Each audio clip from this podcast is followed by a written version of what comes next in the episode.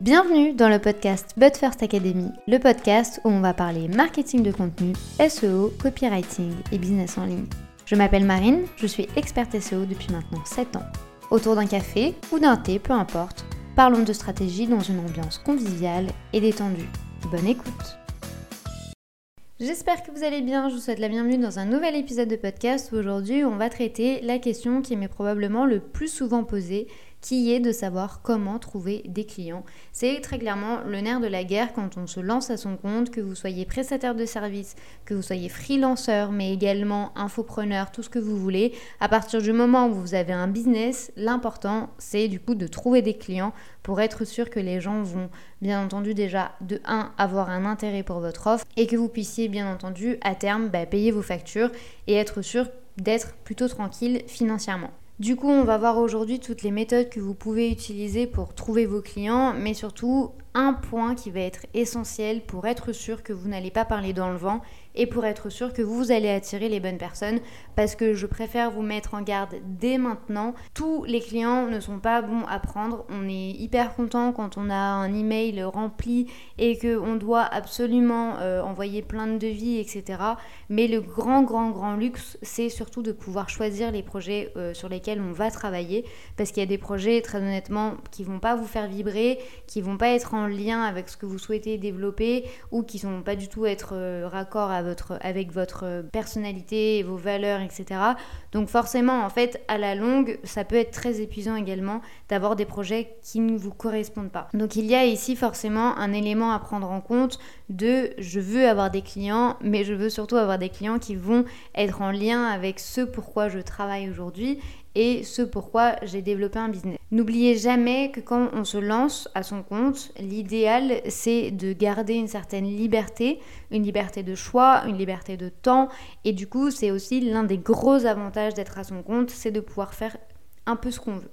Sauf que du coup, si vous allez vous enfermer dans des projets clients qui ne vont pas vous plaire, eh bien vous allez perdre cette liberté, vous allez perdre cette authenticité. Donc il est important, avant de faire quoi que ce soit, de définir réellement les projets qui vont euh, bah, vous donner envie. Pour vous donner un exemple, dans mon cas, je refuse catégoriquement tous les projets qui sont en lien avec la santé, donc le médical, le juridique et la comptabilité. Parce que ce sont trois thématiques que je déteste. voilà, tout simplement, ça ne me fait pas vibrer. Et surtout, il faut avoir des connaissances très spécifiques par rapport à ces thématiques. Donc forcément, je ne suis pas la bonne personne pour traiter ces sujets-là. Et du coup, à terme, euh, l'idéal, ça a été de faire une croix sur ce type de projet. C'est vrai que parfois, j'ai des gens qui me contactent pour justement traiter ces thématiques et je les refuse constamment. Je les redirige généralement vers d'autres personnes ou que je connais ou que j'ai déjà vu passer sur les réseaux, tout simplement parce que ça va être des meilleures personnes pour euh, accompagner, pour mener à bien les projets. Donc vraiment, le premier disclaimer que j'aurais à vous donner avant même de parler de pratique et de stratégie, etc., ça va vraiment être de définir vous, votre panel d'offres, votre panel de prestations et avec qui vous souhaitez réellement travailler. La deuxième chose que j'aimerais vous dire avant même que l'on commence à parler vraiment euh, où est-ce que trouver nos clients, c'est vraiment d'éviter tout ce qui va être plateforme euh, de freelance, plateforme de prestataires de services, tout simplement parce que ce sont des plateformes déjà de 1 qui ont des commissions et du coup qui vont prendre un peu d'argent sur votre travail. Et surtout, ça va être euh, des prix qui vont être très très très bas. Donc vous allez énormément travailler pour justement bah, pallier à vos dépenses et à vos envies également euh, en termes bah, d'objectifs. Néanmoins, ici, vous allez vous tuer à la tâche. Donc l'idéal, ça va être de trouver moins de clients, mais de trouver des meilleurs clients, plutôt que de travailler avec beaucoup de monde qui vont euh, bah, vous payer des cacahuètes. Et quand je vous dis des cacahuètes, c'est vraiment, euh, on est ras les pâquerettes. Donc moi, j'ai toujours refusé depuis le début de travailler avec des plateformes telles que 1.fr, euh, il me semble que c'est comme ça, ou 5euros.com. Enfin bref, il y a, je sais qu'il y a Malte également. Euh, voilà, je crois que c'est tout d'ailleurs. Euh, je ne les connais pas honnêtement, enfin je les ai déjà vus passer, mais c'est pas des plateformes où je me trouve. Tout simplement parce que je trouve qu'en fait c'est vraiment pas stratégique. Effectivement, oui, c'est une plateforme de mise en relation, mais il faut partir du principe qu'il y a énormément de concurrence, il y a énormément de freelance aujourd'hui se lancent, et du coup forcément, bah, vous allez être où tout le monde se trouve. C'est un peu, euh, je vous donne un exemple imagé, vous avez, euh, je sais pas, euh, une boutique de légumes, et eh ben c'est un peu comme si vous étiez dans l'axe principal et tout le monde a une boutique de légumes. Bah, c'est exactement la même chose. Vous n'allez pas pouvoir vous démarquer des autres à moins d'avoir euh, beaucoup, beaucoup, beaucoup d'expérience. Et du coup, généralement, ces profils en fait sont déjà très, très, très bien installés. Donc, c'est pas rentable, honnêtement. Donc, moi, je vous recommande de faire d'autres approches et d'avoir une, des stratégies différentes que de penser que les plateformes de mise en relation sont la solution aujourd'hui. Pour moi, honnêtement, ce n'est pas le cas. Bien entendu, ici, ce n'est que mon avis et que mon retour d'expérience vis-à-vis de cela. Je sais qu'il y a beaucoup de gens qui ont construit leur portfolio et qui ont construit leur base client grâce à ces plateformes. Moi, ça n'a pas été mon cas. Je pense que ça a très très très bien fonctionné au début, euh, il y a quelques années maintenant. Aujourd'hui, en 2023, je ne pense pas que ça soit quelque chose de stratégique ni même de pertinent. Du coup, la première étape pour trouver des clients, ça va être de comprendre qu'est-ce que vous, aujourd'hui, vous mettez en place pour ben, trouver des projets et pour que les gens vous contactent. Quels sont les éléments qui, aujourd'hui, existent au sein de votre business? Je vous invite, du coup, à faire une liste euh, sur, votre, sur votre téléphone ou sur une feuille, peu importe, et de comprendre réellement quelles sont les actions que vous mettez en place. Tout simplement parce que je sais qu'il y a beaucoup de gens, aujourd'hui, qui disent de ne pas trouver des clients ou qui se disent qu'ils n'y arriveront pas, sauf que les actions qui sont mises en place ne correspondent pas du tout avec bah, les objectifs qui ont été déjà définis. Imaginons aujourd'hui, vous rêvez d'avoir 10 euh, nouveaux clients par mois, qu'est-ce que vous faites aujourd'hui pour avoir ces 10 clients? Est-ce que vous avez le bon discours? Est-ce que vous allez les chercher? Est-ce que vous dites aux gens que vous existez ou pas? Est-ce que vous parlez de vos offres également? C'est vraiment des points qui vont être essentiels dès le début pour avoir bah, déjà une base et pour comprendre surtout pourquoi aujourd'hui vous n'arrivez pas à trouver de clients. J'aime appeler cette phase de remise en question euh, la base, puisque ça va vraiment être en fait le socle de tout ce que vous allez par la suite développer. Ça va également vous permettre en fait d'identifier s'il y a des actions à succès. Imaginons aujourd'hui si vous avez quelques projets clients actuels, je vous invite à faire la liste de ces clients et à comprendre comment ils sont venus.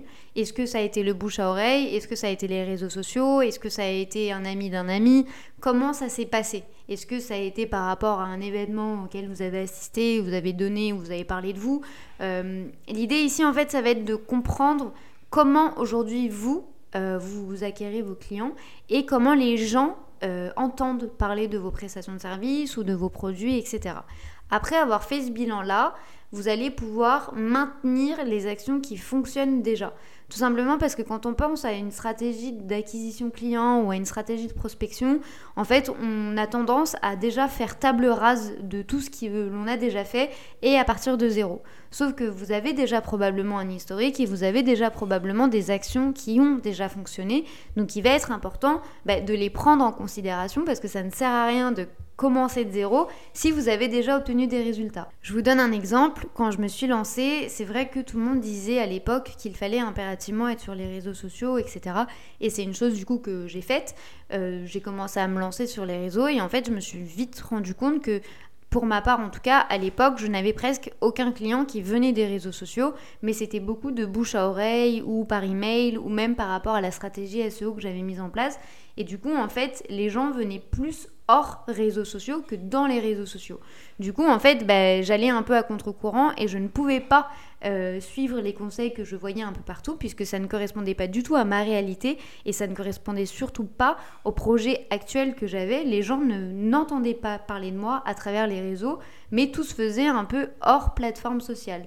Du coup, forcément, eh bien, j'ai adapté pour être sûr de mettre toutes les chances de mon côté. Donc ça, ça a été ma base de travail. Du coup, je vous invite déjà à faire la même chose. Après avoir fait ce travail de base et un peu de nettoyage, je dirais, vous allez déterminer qui est votre client idéal, avec qui réellement vous avez envie de travailler. Et c'est une phase qui va être hyper importante et je pèse mes mots parce que généralement quand on a un business on a envie de faire un peu comme tout le monde et de se dire ah mais il a eu tellement de succès à tel endroit donc je vais faire la même chose. Sauf qu'en fait le problème ici c'est que du coup vous allez juste suivre euh, bah, un objet brillant et vous allez juste vouloir booster votre ego et ça se trouve vous allez juste être présent à un endroit où les gens ne sont pas du tout. Et ça ça va être vraiment vraiment vraiment préjudiciable pour vous puisque je vous donne un exemple. Imaginons moi aujourd'hui, j'ai envie de communiquer avec les freelances et avec les infopreneurs et avec les prestataires de services. Si je commence à tout mettre euh, sur Twitter, je sais qu'il va y avoir très très peu de monde parce que c'est pas forcément le réseau social que les gens vont utiliser. En tout cas, au niveau de mon client idéal, je sais qu'il ne se trouve absolument pas du tout sur cette plateforme. Et peut-être qu'il y a des gens qui trouvent beaucoup de clients sur Twitter, probablement, mais moi, ce ça ne serait pas mon cas parce que les gens ne, ne s'y trouvent pas. Donc vraiment, ici, l'important, ça va être de terminer où est votre client idéal. Si, imaginons, demain, vous avez envie euh, de mettre un peu de budget euh, dans une publicité dans la rue, mais que votre client idéal, il passe jamais dans cette rue, il vous verra jamais, et du coup, vous aurez gaspillé de l'argent, vous aurez gaspillé votre temps, vous aurez essayé de mettre en place une stratégie qui au final n'aura jamais de résultat puisque la personne ne va jamais vous voir. Et ça, c'est vraiment un point que vous allez devoir prendre en compte. C'est la deuxième étape clé et n'avancez pas si vous ne savez pas où se trouve votre client idéal. Pour vous donner un exemple concret, j'ai eu un appel avec un potentiel client au niveau de l'agence et il m'expliquait euh, tout son projet et il m'a donné du coup sa cible et il m'a indiqué ne pas du tout être sur Instagram puisque pour lui ça ne faisait pas sens eh bien c'était la réalité. Parce que sa cible ne se trouvait pas sur Instagram. Aujourd'hui, je sais très bien que la plupart des agences et la plupart des, professionnels recommandent à tout le monde d'être sur Instagram. Moi, je lui ai dit de ne pas le faire. Parce que ça allait être une perte de temps, ça allait être une perte d'énergie, ça allait être euh, vraiment un bourbier, comme on le dit si bien. Parce que bah, l'idée ici, ça va être de développer la meilleure stratégie en fonction de sa cible. Si sa cible ne s'y trouve pas, on va pas y être. Ça ne sert à rien. Instagram n'est pas une obligation, Twitter, TikTok, LinkedIn ou ce que vous voulez n'est pas une obligation. À moins que, là, je mets une nuance, si vous adorez le format ou le réseau social ou peu importe et que ça vous fait vraiment kiffer de le faire, bah faites-le pour le kiff. Ne le faites pas au niveau business parce que là du coup vous allez perdre en rentabilité, ça va servir à rien. Donc vraiment la deuxième étape clé, ça va être de savoir avec qui vous voulez travailler et où est-ce qu'il se trouve. Après ces deux étapes, on va du coup déterminer quel va être le message. Et là, c'est vraiment hyper important puisqu'on ne va pas attendre que la personne vienne à nous. Nous, on va aller chercher la personne. Il faut savoir que si vous ne remuez pas un peu euh, l'avenir et si vous ne tapez pas aux portes des gens pour dire que vous existez, les gens ne vont pas deviner que vous existez, à moins que vous soyez déjà très connu, à moins que vous ayez déjà une place sur le marché. Généralement, quand on se lance en freelance ou en prestataire de service, généralement, on n'a pas trop cette notoriété-là et du coup, les gens vont pas tomber du ciel. Il va falloir aller les chercher. Vous allez devoir pousser un peu le destin et pousser les opportunités. Et pour ça, vous allez devoir dire aux gens que vous existez. Sauf que personne n'aime recevoir un message de prospection hyper relou. Donc on va essayer ici de construire le meilleur message pour la personne, ce qui veut dire être hyper personnalisé. La personne doit comprendre que vous avez analysé son profil, que vous savez de quoi vous parlez et surtout que vous avez la solution à un problème précis. Les gens se fichent de savoir que vous avez la meilleure approche, la meilleure stratégie, le meilleur outil. On s'en fiche. Les gens, ce qu'ils veulent savoir réellement, puisque ils sont autocentrés et égoïstes, mais ça, on l'est tous, donc on ne leur en voudra pas. Ça va être de savoir comment vous, demain, vous allez pouvoir transformer son quotidien ou son temps ou son argent ou euh, sa vie professionnelle. La personne, elle doit savoir en fait le bénéfice de tout ça pourquoi elle doit vous, croire, pourquoi elle doit investir en vous, pourquoi vous allez faire la différence. Je vous donne un exemple très précis. Dans mon cas, euh, on fait de la création de contenu, mais surtout on fait de la création de contenu optimisé avec des stratégies SEO. Et aujourd'hui, quand je vais voir les gens, je ne leur dis pas vous allez gagner du temps, déléguer votre création de contenu, vous allez voir, ça va être fabuleux. Ok, très bien, et en plus de ça, aujourd'hui avec ChatGPT, tout le monde peut créer du contenu. Qu'il soit de qualité ou non, ça c'est encore discutable, mais le fait est, c'est qu'aujourd'hui, tout le monde est en mesure de créer du contenu. Du coup, nous, notre promesse et notre bénéfice aux gens, ça va être de leur dire que au-delà de créer du contenu optimisé, ils vont être présents au bon endroit, au bon moment et pour la bonne personne. Et surtout, ça va être du contenu qui va rester sur le long terme, le très très très long terme. Donc ce qui veut dire qu'aujourd'hui, du contenu qui va être produit peut rapporter des résultats dans 5 ans. Et c'est la réalité. Ça, c'est vraiment le bénéfice de la personne, de se dire, ok, aujourd'hui, je crée du contenu, mais je sais qu'il va rester accessible pendant très longtemps. Ça, ça a toujours été notre promesse. Et c'est le bénéfice de la personne parce qu'on sait, après avoir analysé notre audience, notre cible et notre client idéal, qu'ils perdent beaucoup de temps à créer du contenu pour les réseaux sociaux pour avoir très peu de résultats. Et ça, il a fallu bah, faire une analyse de fond, il a fallu comprendre réellement quelle était la douleur, quel était le problème, quels étaient les rêves, quelles étaient les ambitions de notre client idéal pour arriver à la construction de cette promesse. Et bien entendu, il y a beaucoup de défis vis-à-vis de cette prestation de service-là, puisque ça prend du temps, c'est assez fastidieux, il y a une technique à connaître, il y a une stratégie à mettre en place, c'est pas aussi facile qu'arriver sur Instagram, aller sur Canva, faire un carrousel, le publier, et c'est hyper satisfaisant parce qu'on sait qu'on l'a publié, même si après par la suite il y a zéro résultat, au moins on sait qu'on avait été un peu sur Instagram et ça booste notre ego. Le SEO et la création de contenu pour les moteurs de recherche ne fonctionnent pas du tout comme ça, c'est un fait. Donc forcément, vous allez devoir prendre en compte tous les challenges et tous les défis euh, que vont engendrer votre prestation de service et euh, votre travail. Néanmoins, n'oubliez jamais ici tout ce qui va être bénéfice. Ne parlez pas des avantages, on s'en fiche. Les gens, ce qu'ils veulent voir, c'est de la transformation. Et c'est pour ça que quand vous allez partager du coup des preuves sociales et des retours clients, ne partagez pas juste un mot gentil, genre oui, elle est géniale, machin, je sais pas quoi. Non, parler du avant, parler du pendant et parler du après. Qu'est-ce qui s'est passé avant et après? Quelle a été la transformation? Quelle a été l'évolution?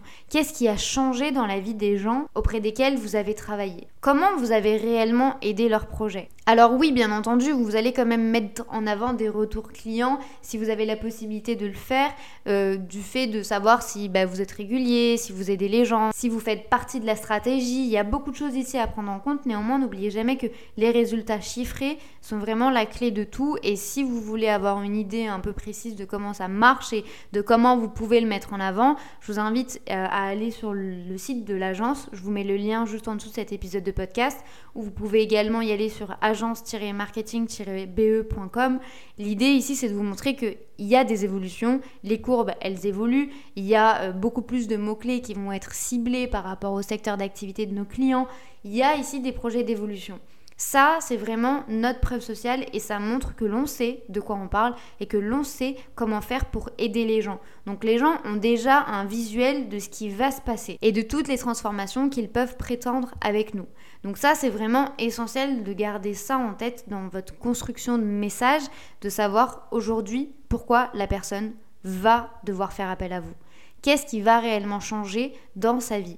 Et partez du principe que quand vous allez contacter une personne, probablement qu'elle n'aura aucune idée de l'existence de ce problème. Et c'est là aussi toute la magie euh, du fait d'aller vers les gens, c'est que probablement qu'ils sont en train de commettre une erreur, ils sont probablement en train de commettre une faute, mais ils ne le savent même pas, puisqu'ils ne connaissent rien d'autre. Je vais du coup vous donner un exemple imagé, comme ça, ça sera beaucoup plus simple et beaucoup plus clair pour vous.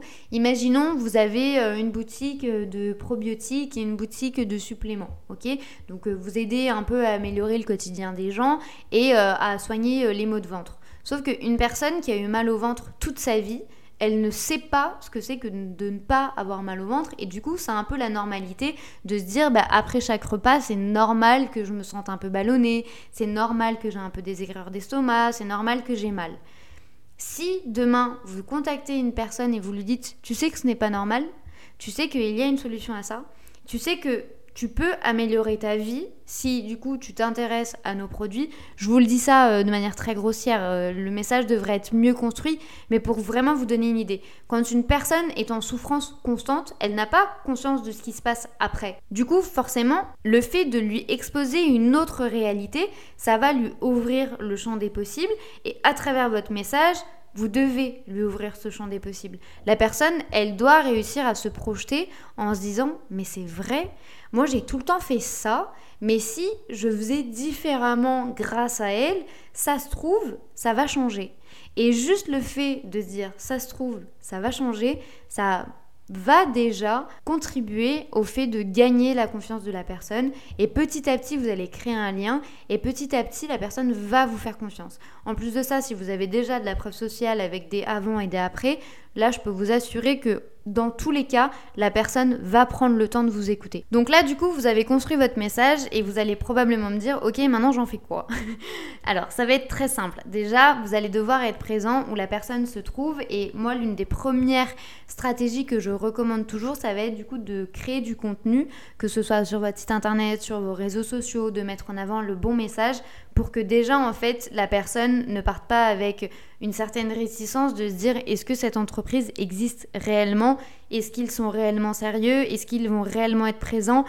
En fait, le contenu, au-delà de donner envie de vendre et au-delà de créer du lien avec la personne, c'est vraiment une sécurité pour les gens de se dire ils sont là, ils existent et ils sont réguliers, ils sont sérieux, ils essayent, ils sont présents. C'est bien au-delà en fait de toute la stratégie de vouloir convaincre avec du copywriting, avec les bons mots-clés, avec les bonnes tournures de phrases, les bons arguments, etc.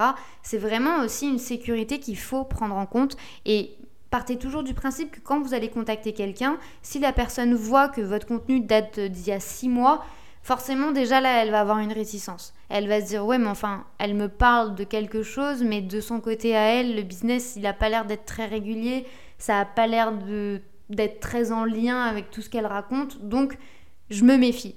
Et en fait, cette méfiance-là, on la veut pas du tout. Donc vraiment, le premier point, ça va être vous de définir votre rythme, et bien entendu, votre rythme, pas celui qui est imposé par les autres, de vous dire il faut absolument publier tous les jours, ce n'est pas vrai. Trouvez le bon rythme pour vous et adaptez en fonction de ce que vous pouvez faire pour être sûr au moins d'être régulier dans ce que vous allez mettre en avant. N'oubliez pas que votre site internet et vos réseaux sociaux, c'est un peu comme des vitrines. C'est que votre devanture et les gens, quand ils passent devant, ils doivent se sentir un petit peu en confiance. Après ça, vous allez du coup identifier les meilleurs profils et vous allez du coup bah, tout simplement rentrer en contact avec eux. Vous pouvez le faire à travers les réseaux sociaux, vous pouvez le faire à travers des emails. Attention avec les emails, s'ils se terminent par gmail.com, hotmail.com, outlook.com, orange.fr, sfr.fr, tout ce que vous voulez, vous n'avez pas le droit de les contacter. Il est essentiel ici de prendre uniquement des emails professionnels, donc ceux qui vont terminer par arrobase, euh, le nom du site.com ou .fr. C'est vraiment essentiel puisque ça fait partie euh, ben, de la RGPD, donc forcément ici vous devez tenir en compte de ces réglementations. Donc ne contactez pas les gens avec leurs emails personnels, vous n'avez pas le droit de le faire. Donc vous avez les réseaux sociaux, quels qu'ils soient, de la manière que vous souhaitez. Vous avez également les emails. Vous pouvez aussi très bien faire des collaborations avec des gens qui vont avoir une profession un peu complémentaire à la vôtre, c'est-à-dire euh, bah, du coup de faire des contrats d'apporteurs d'affaires. Je vous donne un exemple très précis et très, et très concret. Euh, à l'époque, moi quand je me suis lancée, c'est vrai que du coup je faisais de la stratégie SEO et moi pour que je puisse travailler, il fallait que les gens aient un site internet. Du coup en fait je me suis dit, ah, du coup, l'idée ici, c'est que moi, je ne crée pas de site internet, mais par contre, si j'entre en contact avec des gens qui font les sites internet, probablement que leur projet peut également devenir les miens. Et l'idée ici, ça va être bah, d'allier comme nos forces et d'allier bah, nos compétences pour être sûr en fait de pouvoir répondre à tous les besoins des gens et c'est comme ça que petit à petit j'ai créé par exemple des collaborations avec les web designers mais ça vous pouvez le faire avec plein de personnes. Par exemple, les photographes peuvent être euh, en collaboration avec des community managers qui vont avoir besoin de contenu visuel. Ça peut être plein de choses comme ça. Donc vraiment, ne vous mettez pas de barrière parce qu'il peut y avoir des gens qui ont besoin de vous aujourd'hui et vous ne le savez pas. Et au niveau professionnel, c'est toujours bien d'avoir ben, un maximum d'offres possibles à offrir à nos clients. Donc je ne vous dis pas ici bien entendu de tout maîtriser et de savoir tout faire, mais par contre vous pouvez profiter du coup des compétences des autres et d'avoir vraiment un peu un portefeuille client qui vient grâce à des apporteurs d'affaires qui vont vous recommander, qui vont mettre en avant vos services et du coup ça va être en fait du win-win, du 50-50. Imaginons moi dans mon cas à l'époque quand j'avais du coup des gens qui me demandaient des refontes de sites internet, qui me demandaient euh, des à travers leur site, bah, je leur recommandais certains web designers et les web designers eux me recommandaient moi pour de la création de contenu, pour de l'optimisation SEO et comme ça en fait petit à petit j'ai créé aussi un autre réseau qui était plus professionnel et en fait bah, c'est un peu allier nos forces. Donc ça peut être ici une très bonne idée à condition bien entendu de définir bien en amont les conditions de vos contrats et vraiment euh, bah, les pourcentages, etc. Et d'être sûr que vous allez vraiment partir sur une base qui va être claire puisque ici on va parler d'un pourcentage de ce que la personne va facturer. Donc n'oubliez pas que c'est essentiel de bien définir les règles pour éviter tout type de conflit. Au milieu du coup de toute cette stratégie euh, de contenu, ce que je peux également vous recommander, c'est du coup de mettre en place une stratégie SEO pour être sûr que les moteurs de recherche vont vous mettre en avant au bon endroit, au bon moment et pour la bonne personne. Dès que la personne va effectuer la recherche sur Google par exemple, vous allez être mis en avant. Et ça, c'est un réel avantage parce que Google en fait impose déjà un peu la confiance et les gens savent que quand on est dans les premiers Google sans qu'il y ait le petit annonce, donc ça veut dire que on n'a pas payé, mais c'est Google lui-même qui nous a mis en avant, on sait déjà que c'est quelque chose qui va être qualitatif et que la personne, elle a déjà un certain poids au niveau digital. Ça, c'est quelque chose d'essentiel et d'important puisque vous allez petit à petit en fait construire votre notoriété sur les moteurs de recherche et la personne, bah forcément, on l'a déjà tous fait quand on a un besoin ou une question, on se rend sur Google. Du coup, bah forcément, si vous vous êtes mis en avant par la plateforme, c'est toujours bien pour votre business et surtout, ça peut vous rapporter des clients. L'idée néanmoins avec toutes ces approches, toutes ces idées et toutes ces stratégies, ça va être déjà de 1 de construire le bon message, de 2 d'être au bon endroit et surtout de 3 de d'aller au-delà en fait de votre peur de vendre et d'aller au-delà de la peur de déranger. Puisqu'en fait si vous ne vous donnez pas les moyens et si vous n'essayez pas les gens vont pas deviner que vous existez. Et surtout les gens en fait peuvent surtout ne pas savoir qu'ils ont besoin de vous. Donc vraiment prenez votre courage à deux mains. Je sais que parfois c'est pas évident et forcément, je vais pas vous mentir, tout le monde ne va pas vous répondre de manière sympathique et gentille en mode merci, non, c'est bon. Il y a certaines personnes qui sont assez virulentes et avec les années, je pourrais vous dire que c'est de pire en pire. Vraiment, il y a des beaux cas, mais en fait, il faut juste partir du principe que quand on vend, on rend service aux gens. Et effectivement, probablement qu'il y a certaines personnes qui vont pas apprécier le fait qu'on vienne vers elles, mais il y a des gens qui vont vous remercier, il y a des gens qui vont partir du principe que vous êtes bah, la bonne solution pour eux. Donc juste pour eux en fait, et juste pour ces gens qui peuvent probablement dire oui, eh bien vous devez passer à l'action. Il y a une citation en portugais, et je ne sais pas si elle existe en française, donc je vais essayer de vous la traduire, mais probablement qu'il y a un équivalent qui existe, c'est de se dire que de toute façon, le nom est garanti en fait, de toute façon, la personne, elle a 50% de chance de vous dire non. Et même si vous ne faites rien, en fait, bah, c'est déjà non. Donc, dans tous les cas, autant mettre toutes les chances de votre côté et faire en sorte que la personne puisse vous dire oui. Comme ça, au moins, bah, vous allez ouvrir des portes petit à petit N'ayez pas peur d'accepter des choses qui vous semblent beaucoup trop grosses pour vos compétences, parce que dans tous les cas, un jour ou l'autre, vous allez faire face au syndrome de l'imposteur, et c'est en vous sortant de cette zone de confort que vous allez évoluer et que vous allez être en mesure d'ouvrir certaines portes et d'être sûr que les gens vont penser à vous quand ils ont besoin d'un certain projet. Donc vraiment, si vous sentez que vous êtes en mesure de le faire, mais que vous avez quelques peurs, faites-le quand même dites oui quand même au projet. Par contre, si bien entendu ça n'a rien à voir, alors non, ne le faites pas. Je vous donne un exemple très précis. Moi, il y a souvent beaucoup de gens qui me contactent pour faire de la pub. Je ne fais pas de pub, je ne fais pas de SEA, je n'en fais pas très clairement. Ce n'est pas mon expertise. Je peux en faire pour certaines de mes entreprises, mais je ne le fais jamais pour mes clients puisque ce n'est pas du tout mon cœur de métier et je refuse catégoriquement. Alors que je pourrais très bien dire oui vu, que on sait que le SEO est complémentaire au SEA et pourtant moi c'est vraiment une barrière que je mets qui est très très très définie et surtout qui est très euh, rigoureuse, il en est hors de question.